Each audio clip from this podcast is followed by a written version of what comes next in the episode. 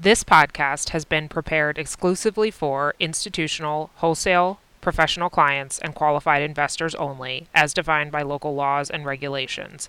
Please read other important information, which can be found on the link at the end of the podcast episode.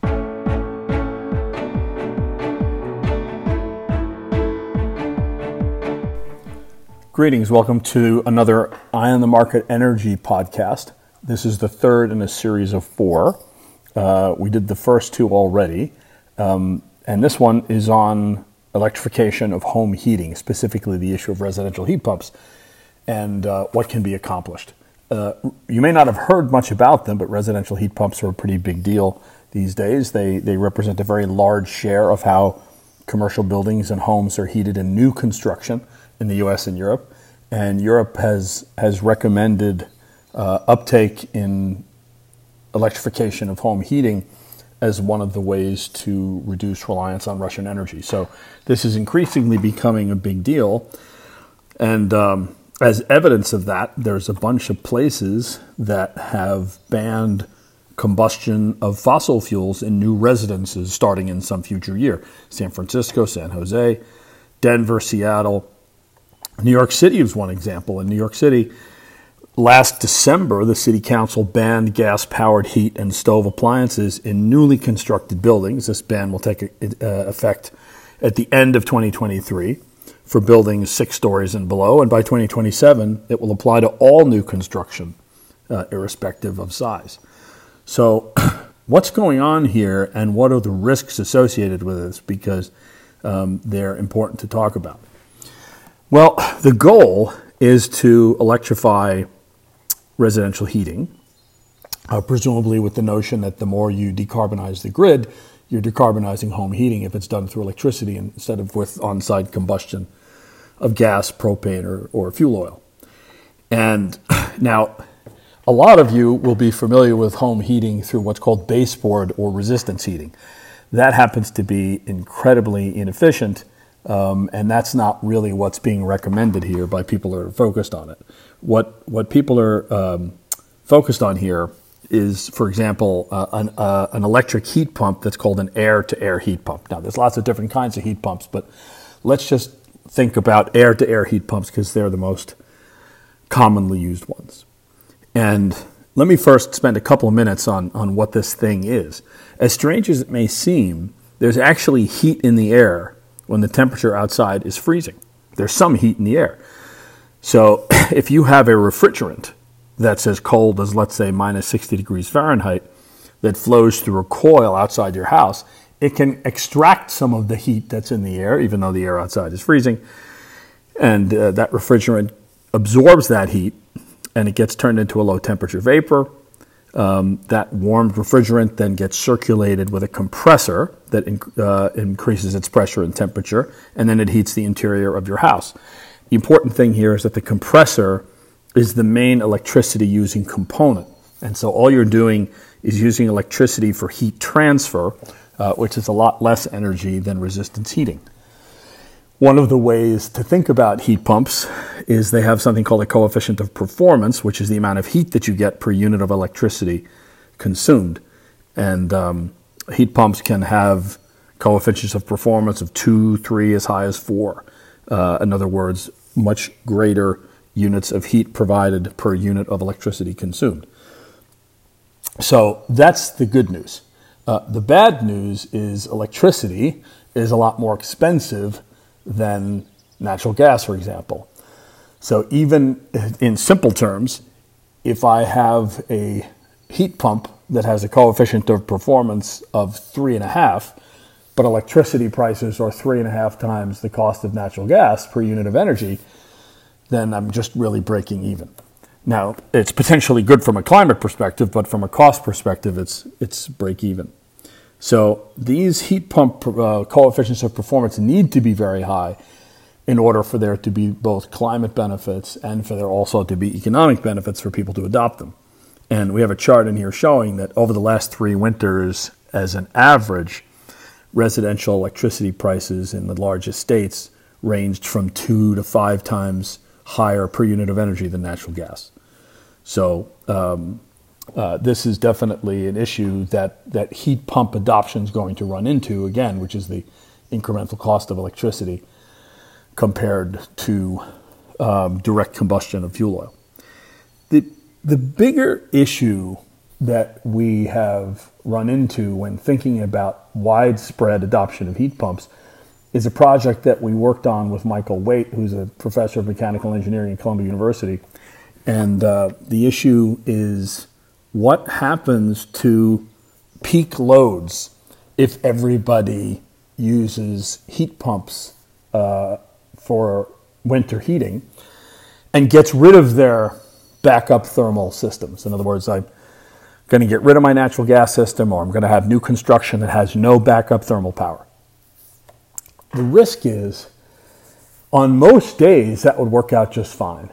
But on very, very, very cold days, you could have a spike in electricity demand that overwhelms the existing grids. And one of the things that, that Michael did on a special project that we worked with him on is to, is to look at a census tract by census tract basis across the entire United States, temperature differentials and, and all of the necessary data that you'd use to look at this, and say if everybody used an electric heat pump, what would happen to demand during those super, super cold winter days? And uh, as, as you might imagine, you have to build out the, the efficiency and capacity of your electricity grid, not for average loads, but for peak loads, right? You, you have to always have more capacity than the highest load on any given day uh, in terms of your transmission and distribution system. And what Michael found is that if all residences used heat pumps and had no backup thermal power, about two thirds of the census tracts in the United States would see their peak loads increase. And more worrisome, the average peak load increase in those affected census tracts is about 100%. So, in other words, the peak loads could double in two thirds of the census tracts in the United States if, um, if they all used electric heat pumps. So, again, so the challenge here is that you can decarbonize home heating using electric heat pumps for sure. Um, most of the time, that will that will entail substantial climate benefits because of of the gradual decarbonization of the grid. But your transmission and distribution requirements could be really substantial uh, in in ways I think that policymakers may not have fully grasped yet.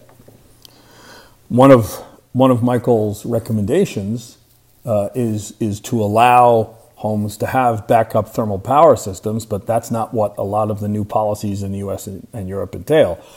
The reason he recommends that, if you have backup thermal power on site for those extremely cold days and you don't rely on electricity, you can get 90 to 90% of the climate and economic benefits without any census tracts having any increases in peak load because for those very, very cold days, you just use those temporary backup systems instead.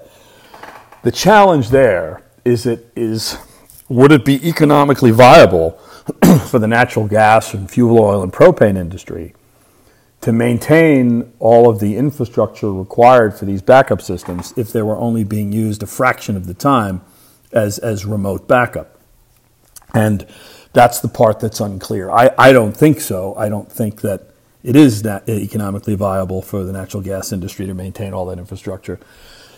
Could there be some other kind of uh, backup power that's non electrified on very cold days, like residential fuel cells? Well, maybe. But if that's the case, now we're talking about even more structural change and additional all in costs for this solution.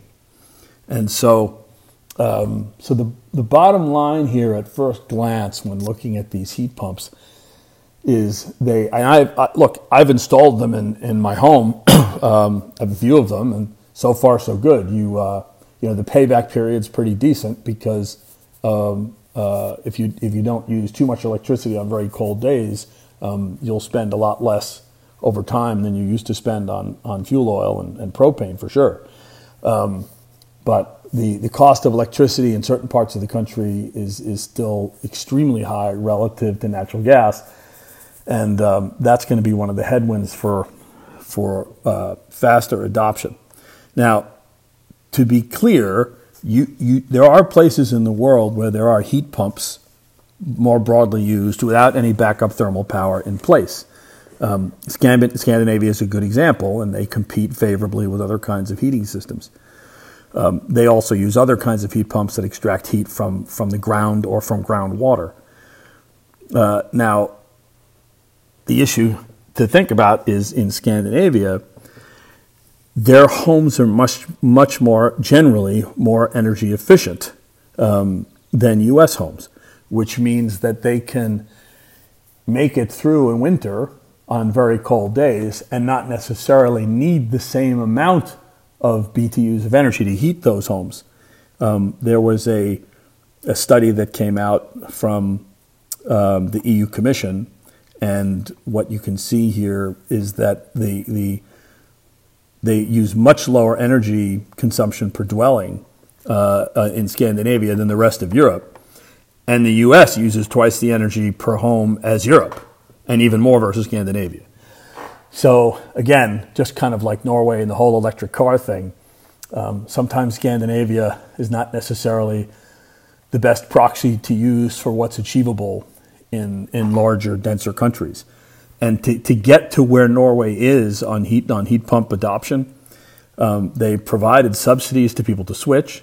They have uh, fossil fuel taxes that are 10 times higher per metric ton for fuel oil compared to the United States. Their electricity prices are low, and they've, and they've actually banned oil boilers. Um, remember, Norway has 5 million people, its population density is 10% of Europe, and more than 90% of its electricity comes from very cheap hydropower. You know, the rest of the continent in Europe and the United States as well have to deal with, with more complicated challenges. And, and that's one of the reasons why only 6% of Europe's 240 million residences have these heat pumps installed. So, to, to wrap up, um, th- there can be some substantial benefits, both economically and on a cost perspective, to, to switch to heat pumps, particularly in new homes, given their greater energy efficiency. You don't need to retrofit any ductwork or anything like that. Um, uh, and there may be some places where heat pumps are cheaper than natural gas. Um, but if we're thinking about long term decarbonization, if, if the transition involves heat pumps only being adopted mostly in new homes, it's going to take a long time. In the US and Europe, uh, new home sales are only about 1% or less of the housing stock each year. So, you know, the, one of the issues we mentioned on the EV transition is the speed of the electric vehicle transition is slowed by the fact that people hold own cars for 10 to 15 years before switching. Well, guess what? Natural gas furnaces and oil burners can last 15 to 25 years. Uh, and so electrification of residential heating is likely to be an even slower process than electrification uh, of transportation, unless very generous subsidies are provided to promote switching. So um, uh, that's uh, that's what I wanted to share with you on this on this topic of residential heating because it's become a big factor in a lot of net zero and deep decarbonization discussions.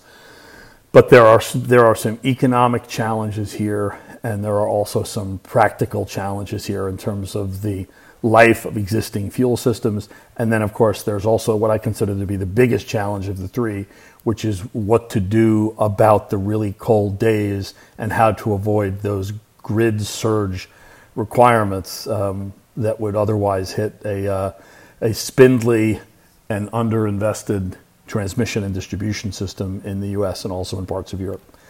So that's um, that's our discussion for this week. Uh, the next next week, I think we're going to do the hydrogen podcast, which was the longest section in the paper this year, and in some ways the most interesting. Um, I also think we have, um, uh, for obvious reasons, uh, a market and economic discussion uh, client webcast coming up. So um, keep a lookout for an invitation to that. Thank you very much for listening. Bye.